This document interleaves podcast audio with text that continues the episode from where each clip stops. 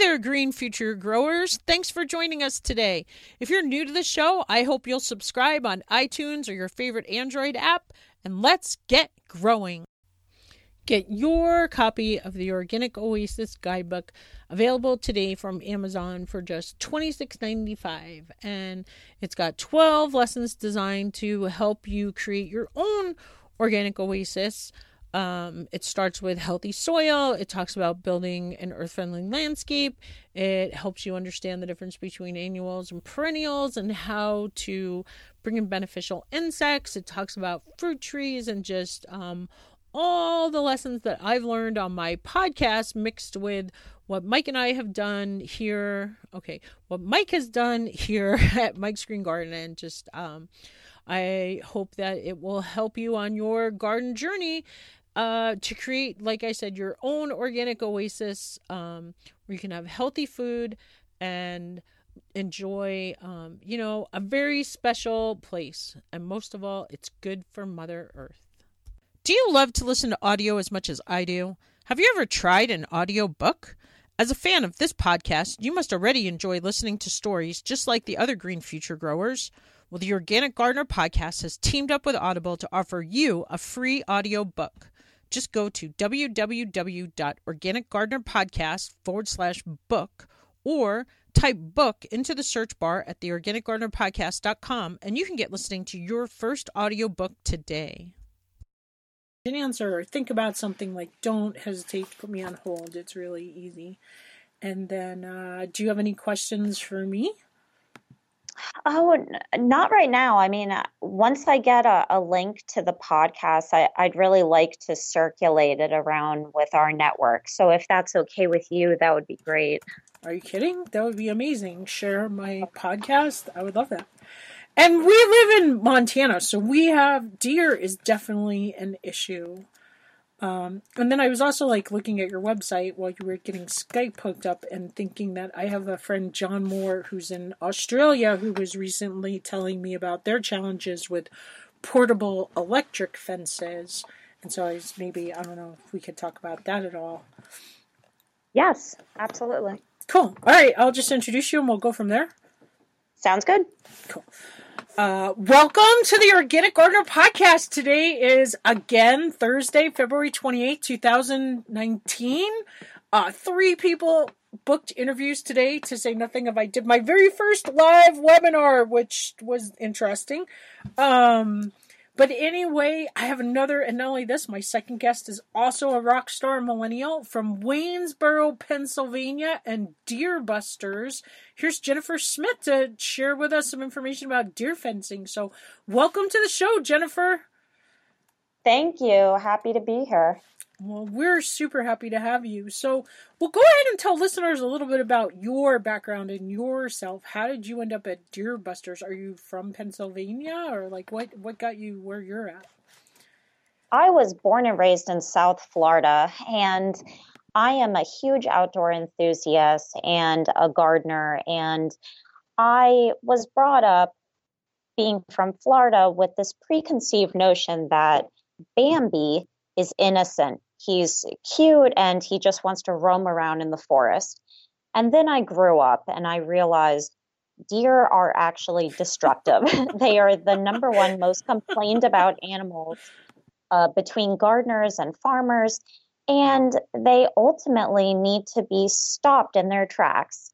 And so that's where Deer Busters comes in.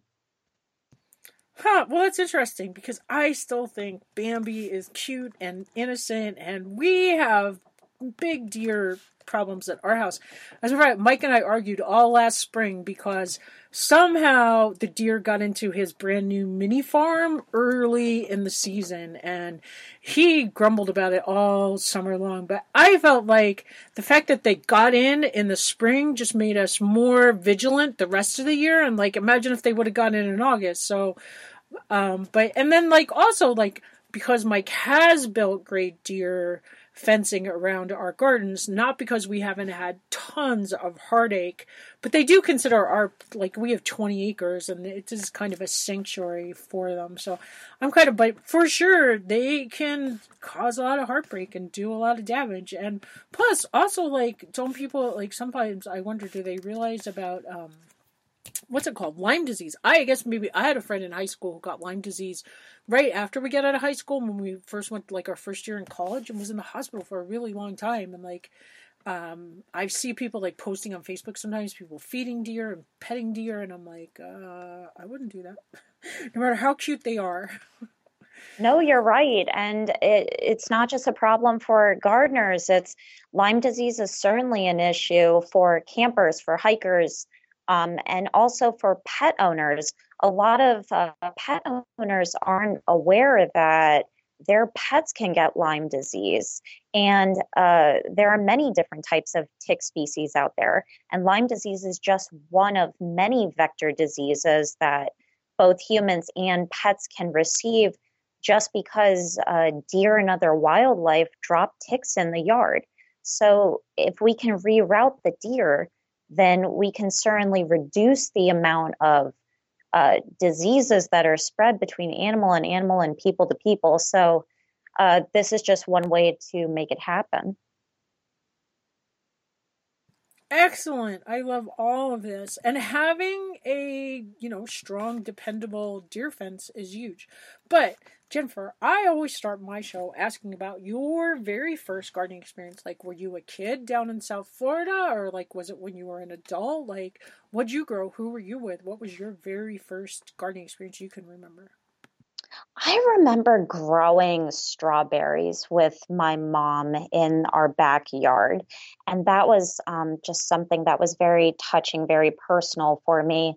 And um, we we never really had a deer problem in South Florida. I grew up by the beach and I never saw deer until I went to college um, around Tampa.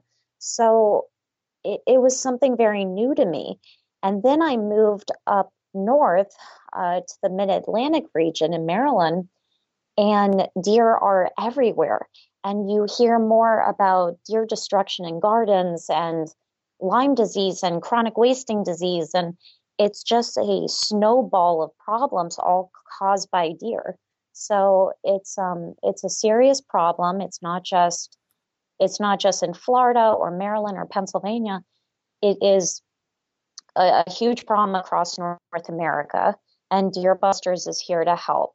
Well, and also, uh, my mom.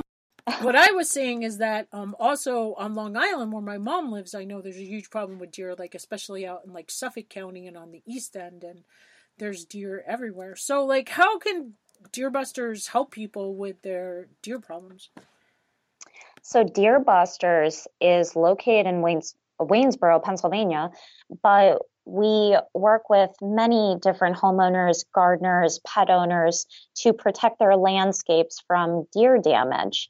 And we offer do it yourself deer fencing in plastic and metal fence options. So we have a, a, whole lot of different fence options for every unique gardener.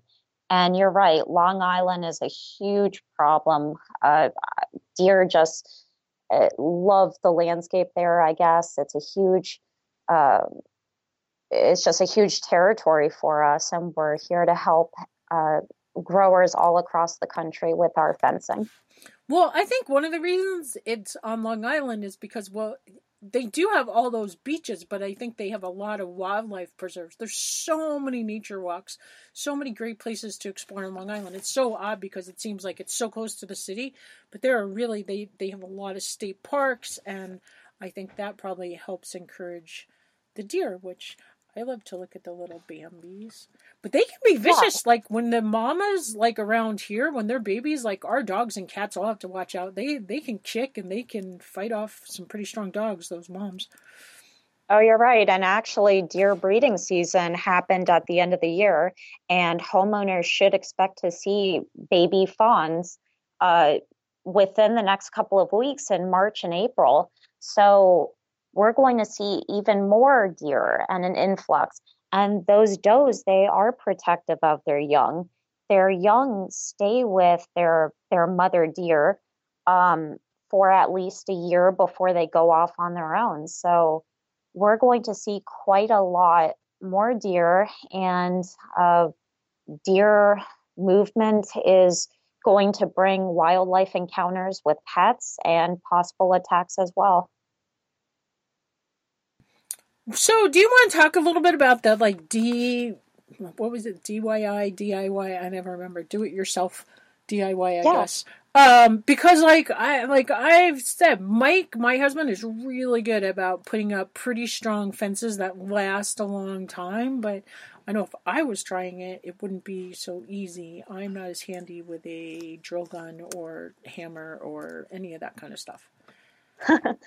well, so uh, for a do-it-yourself project uh, from deerbusters.com, you really don't need to be that handy.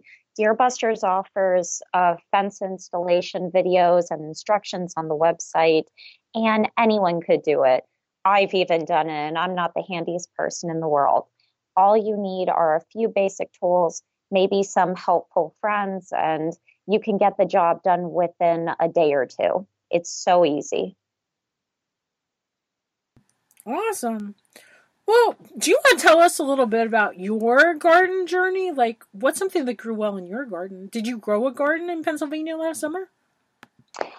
Yes, um, I actually grew tomatoes, and ironically, deer love tomatoes. And I was a little nervous about doing it, but I decided, hey, I'm going to just buckle down and do it. And um, I grew these beautiful tomatoes and it was wonderful. I, I love gardening. I encourage everyone who is interested in starting a vegetable garden to go out there and try it. They will love it and it'll get you in touch with nature and um, you'll have a, a more appreciate, appreciation of where your food truly comes from and how to be sustainable. For sure. Uh, that's one of the things I love about my podcast is like it's totally inspired me to get out in the garden so much more than ever before. So tomatoes grew well. What about something like? Is there something you're excited to try different next year? Something you're gonna do? I think I want to try peppers. I'm really into peppers and uh, salads, and so I think yeah, peppers might be my next venture. Yeah. I think peppers and tomatoes go really good together. Uh and they both kind of have those same so like now in Pennsylvania, I would think you would have really cold weather and like did you have any struggles getting your tomatoes to ripen because that's something we struggle with here in Montana is getting the tomatoes. I like to plant cherry tomatoes myself because they're pretty much guaranteed to ripen. Yes, so uh, the cold weather can be challenging in many parts of the country, and so there are various techniques. You may need to move your outdoor plants inside or in a cold frame, or uh, you may need to drape them over with some sheets or just something to insulate the plants. So that is something to keep in mind as you move forward with gardening, especially in the winter time. Yeah, and peppers are really warm weather. They like warm weather like tomatoes. Well, how about did you try anything last year that didn't work so well or didn't go the way you th- thought it was or did you just only grow tomatoes and they worked out? I only grew, I only grew tomatoes. Um, it was it was a starter project for my new house and um, it was successful so I'm going to continue the trend and work my way up.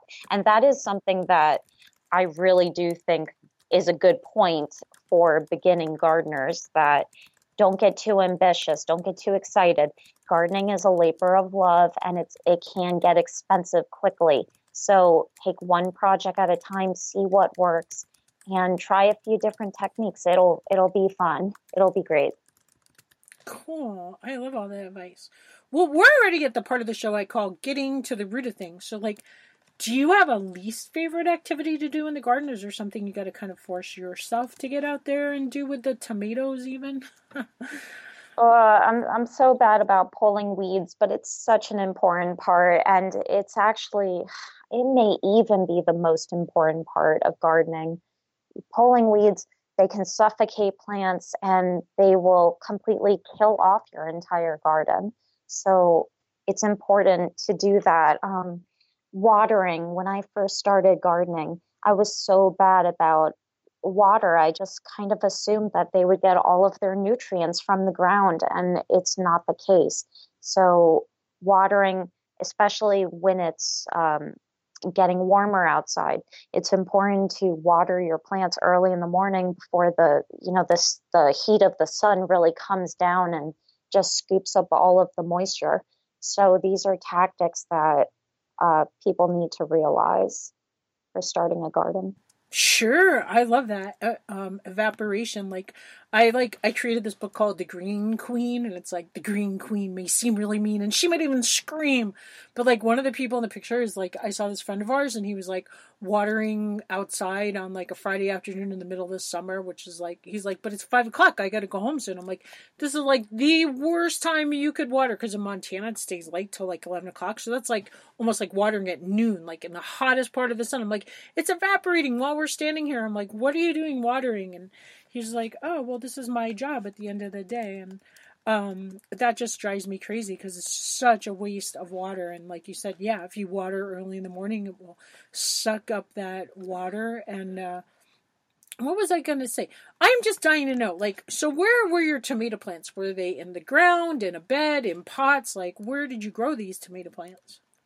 I considered uh, growing them in pots, and I actually ended up growing them just outside in my backyard, it just in like a raised garden bed, and that was it. Okay, I'm going to give you another tip for the weeds that I have recently learned. So there's like I don't know if you've heard of like the no-till permaculture like and so like I've always wondered about if you don't till, what do you do with the weeds? And like what I've finally learned after watching Steve Sedera's um, webinar, and I actually asked him, I was like, well, what about the weeds? And he's like, what you do is you cut them off when they're and just let them drop it, but leave the roots in the ground and just let them drop and then cover them with like a good compost or a good mulch so um, but they're they're pretty like the big no-till movement is don't pull those weeds cut them off chop them off drop and chop and drop and let that um, mulch it. And it's so funny because Mike has always been telling me, he's like, yeah, you can just leave the weeds there. It's good mulch. Just leave it, leave it. And I've always kind of felt weird about that. But now I finally learned the answer is chop those weeds off. Don't actually pull those roots off out of the ground. So I don't know. Maybe a little tip for you. Uh, I'm going to try that. Yeah. On the flip side, now granted, most people on my show also still say that their favorite tool is a hoe. But I think a lot of them like the hoe because it's sharp and it just cuts them off yeah, I don't know. Anyway, uh, as you can tell, I'm more the organic eater than the organic gardener, and I've only really been um, learning this last couple of years. So, what's your favorite activity to do in the garden? Then is it harvesting? Yes, actually, that's funny that you said that. I I absolutely love to see uh, the the fruit of my labor, so to speak, and um, it it is so amazing, really, to see your hard work uh, finally blooming and you get to really enjoy it. So, like I said earlier, you get to really see how to be sustainable. You realize that gardening can feed a family of four for over a month. And it, it takes a lot of maintenance, a lot of hard work, but it is totally worth it.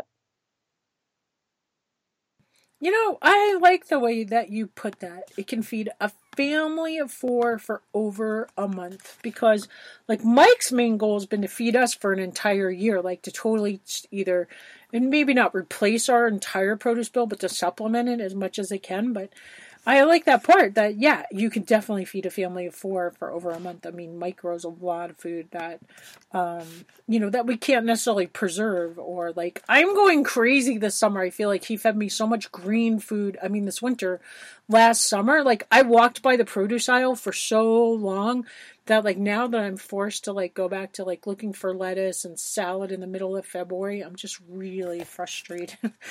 uh, but feeling pretty spoiled okay. during the summer that he yeah, does completely. grow. And and it, you know, you brought up a good point about the grocery store. It's also the cost savings. Yeah. If you would just start your garden, you'll realize how much money you're saving and you're feeding your family better quality things that you know you're putting into their bodies, you don't have to worry about the chemicals and this, that, and the other. So, sustainability is just one of many reasons to start a garden. Absolutely. Uh, so what's the best gardening advice you've ever received? The best gardening advice I ever receive was to take things slowly, to not put all your eggs in one basket, to just to just take one one step at a time. If you want to plant tomatoes, read up on it, do your research before you dig into the ground because if you do not do your research, it is going to fall apart.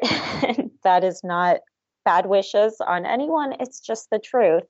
You you need to read up on the type of vegetable or fruit that you want to plant. Do they need direct sunlight? Do they need, you know, water, certain soil types? All of these are going to affect whether your garden grows or doesn't grow. You are so right there. And like and even like you know, making sure you have all the right nutrients in your soil type. Like, do you need to plant a cover crop or add some manure? Like, what's like, what does your specific uh, soil type need? And then, like, Mike and I have been poring through the seed catalogs because finding the right seeds for your climate is a huge part. So I love that you started out with do your research and start small. I always say that same thing. How about a favorite tool you like to use? If you had to move and can only take one tool with you, or it sounds like you did just move. Did I did, and yes, I I have a new house, and I I think there are many tools that really are great starter tools. First of all, you need a great pair of gloves. I started out with a cheap pair of gloves, and it doesn't cut it and you will really appreciate your gardening gloves after a, a, couple of hours in the garden. Second, you need a great watering can and you need a great shovel. Those are probably the top three. Um, and then I would definitely get a wheelbarrow or something to help move from point A to point B. Awesome, those are great. Did you find like a good pair of gloves that you can recommend? Have you ever like I've been wanting to get my mom this pair of bionic garden gloves that I found that look like they're really cool. Yes, I've actually used those. Those are perfect. Uh cool. Uh how about do you have a favorite recipe you like to cook with those tomatoes? I I'm really into Italian food, so just making my own tomato sauce is beautiful yes, I love I love cooking. Yeah, I love homemade tomato sauce with fresh garlic and olive oil and real tomatoes. Yum. Uh, how about do you have like a favorite internet resource or a place you like to surf on the web? Um, I I actually float around to different um Department of Wildlife and Forestry websites, ironically, because they don't just give tips on gardening, but they give uh, tips on wildlife control. So I know what to expect as the seasons change. Hey, do you have any tips for like other animals besides deer? Like, uh, I know my, a lot of my listeners have trouble with like moles and mice and gophers and things like that. Yes. So for white-tailed deer, uh, the most effective means for deer management is a deer fence. Uh, people want a seven and a half to eight foot high fence. Um, for coyotes or wolves, they can get away with a six foot high metal fence. And for rabbits, they only need two to three feet high. But the main problem with rabbits and even groundhogs are that they burrow and they create tunnels. And the pesky critters can be really troubling and they could be a headache for gardeners. So, what people should do is they should trench a rabbit or groundhog fence into the ground about six to 12 inches to prevent burrowing.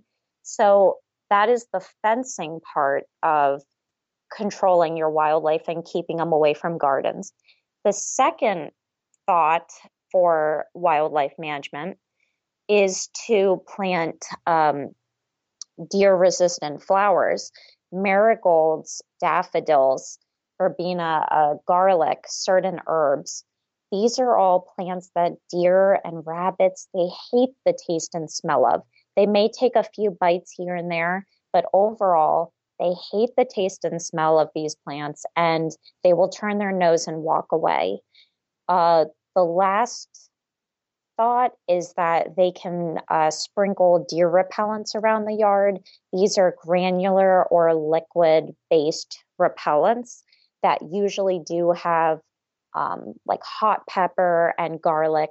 Those are also, um, you know, things that deer and other wildlife hate. You know, another. I was just reading through this interview I did with. Um, oh my gosh, am I going to blank on her name from Garden Know How? She's another rock star millennial.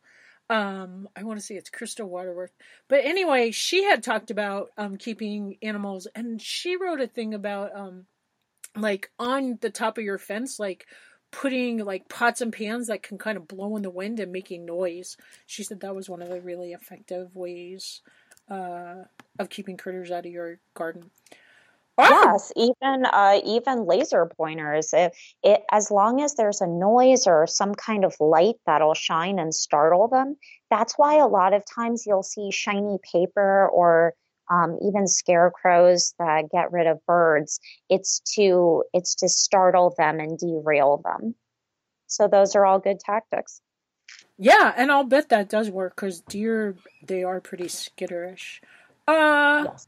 What else was I going to ask? What about the portable electric fencing? Because, like I said, I know John Moore was interested in that, and like, um, I just I am just trying to like our big problem that we have are critters getting like our chickens somehow like we just lost two new chickens this winter. Something like Mike almost thinks it's like a weasel that got in. I don't know how. And somehow he managed to, he must have found the hole because it hasn't come back, got into our chicken pen. And like, I don't know, that's like one big struggle we have is predators getting into our. So, what about the electric fencing?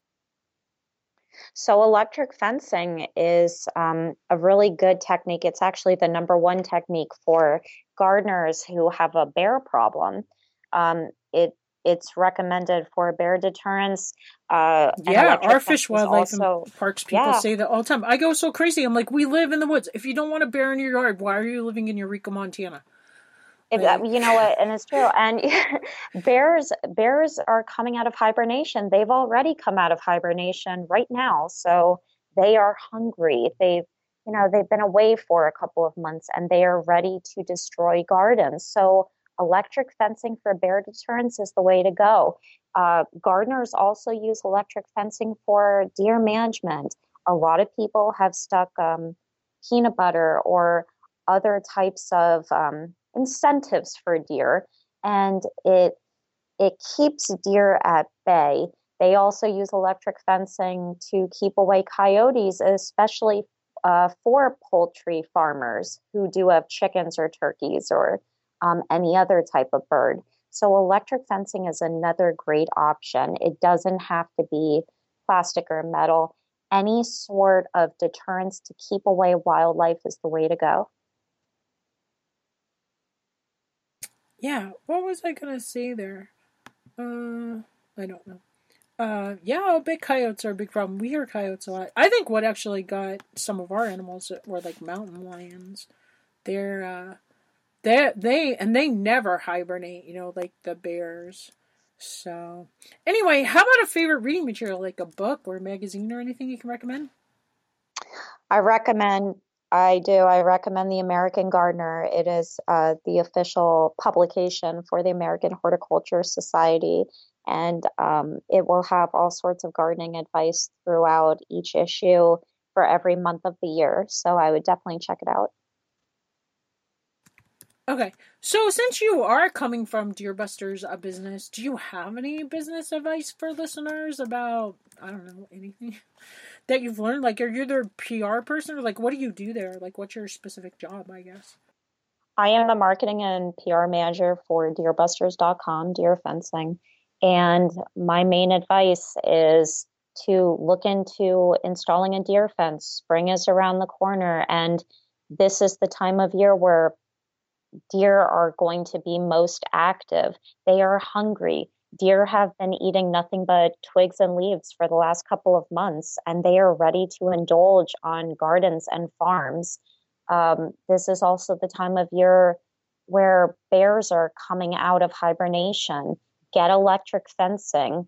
And uh, for deerbusters.com, we offer both retail and wholesale rates. We offer free shipping over $99. This is a, an easy way to keep uh, not just deer, but other garden critters out of landscapes. Cool. Uh, all right. Well, are you ready for my final question? It's kind of a doozy. I'm ready. Okay. If there's one change, Jennifer, you'd like to see to create a greener world, what would it be? For example, is there a charity or organization you're passionate about or project you'd like to see put into action? Like, what do you feel is the most crucial issue facing our planet in regards to the environment, either locally, nationally, or on a global scale?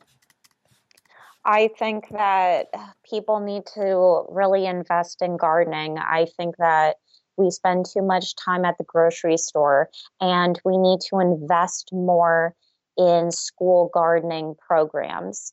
There is a great organization that Deer Busters partners with. It's called Kids Gardening, and they do have grant programs available and grant funding for school gardens across the country. And if we can teach our children about where their food comes from, then we can help invest in agriculture and keep the world spinning. So that is really where it starts. I think it starts with educating our children and it starts with school gardens. Awesome. How about just like an inspirational tip or quote to help motivate listeners to reach into the dirt and start their own gardens? Anybody can do it. I can do it. You can definitely do it. Just do your research. Don't go too crazy. It will get expensive quickly, but more than expensive. It is a passion that you will love for the rest of your life. Awesome. So eh, I don't know where Waynesboro, Pennsylvania is, but when we were kids, we went to this place on Pennsylvania called Hawk Mountain. Have you ever heard of that? I have not. well, you should look it up and check it out because like it's like this I don't know, it's like the craziest place. It's kind of near Amish country because like my parents took us and like you climbed up this mountain and you came out on this like rock ledge and like there's people on chairs with binoculars and they'll be like hawk at 10 o'clock or hawk at 3 o'clock like and there's all these people up there pointing but i kind of sat on the other edge and watched the amish people down below i thought that was really cool but it was so beautiful and I don't know, it's a fun place in Pennsylvania if you ever go. Um, anyway, tell listeners your website and how they find Deer Busters and um, they can look, like check out the shipping. I mean, check out the fencing. Deer Busters is uh, an online company. We're on deerbusters.com. And uh, if you're local to Maryland or Pennsylvania, you can come by and check us out but we do not have physical locations across the country. So deerbusters.com is the way to go. We also have an active social media platform, Facebook and Twitter, and we are ready to help answer any questions and help our growers protect their landscapes from wildlife damage. Okay. So I did just like that's kind of what I was trying to ask before. Like, do you have like because a lot of my listeners are people who want to like start a market farm or like grow like a green business or something. Like we're more than just gardeners. Like we want a green future for everybody and like we want to see the whole planet be like organic and like like did you go to college and get like a degree in social media marketing? Or like where did you like learn that kind of stuff? And like do you have any tips for what makes an uh like effective social media campaign I went to school for advertising and marketing, and I really got into the great outdoors, which is what brought me to Deer Busters. I think that um, Deer Busters uses a lot of uh, videos and pictures because we are an online company. So I think it is important to apply that to social media, apply it to websites. And I think that that is the only way to really help an online company succeed. Awesome. All right. Well, thanks so much for sharing with us today, Jennifer. And uh, I don't know, have a wonderful day. Well, thank you. You do the same. Get your copy of the Organic Oasis Guidebook available today from Amazon for just $26.95. And it's got 12 lessons designed to help you create your own organic oasis. Um, it starts with healthy soil. It talks about building an earth friendly landscape. It helps you understand the difference between annuals and perennials and how to bring in beneficial insects. It talks about fruit trees and just um, all the lessons that I've learned on my podcast mixed with what Mike and I have done here. Okay, what Mike has done here at Mike's Green Garden, and just um, I hope that it will help you on your garden journey uh, to create, like I said, your own organic oasis um, where you can have healthy food and enjoy, um, you know, a very special place. And most of all, it's good for Mother Earth. Hey there, green future growers. Would you like your friends and neighbors to create an organic oasis too? Would you like others in your area to learn about earth friendly practices for their gardens and yards? If so, we would love it if you would share the Organic Gardener podcast with your local community or college radio station today. Thanks again for listening, and remember grow local.